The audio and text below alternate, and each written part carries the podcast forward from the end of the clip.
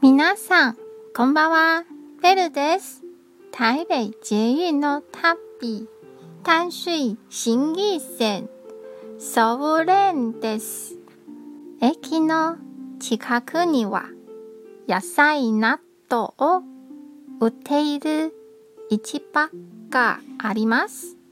その真ん中くらいに文昌宮というお寺があります。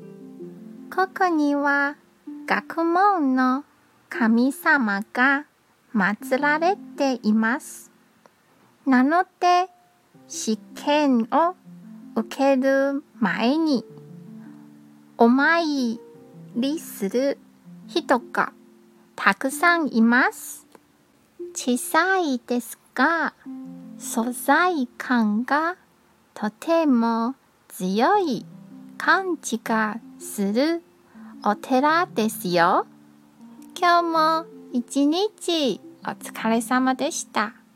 ゆっくりお休みくださいね。じゃあ、またね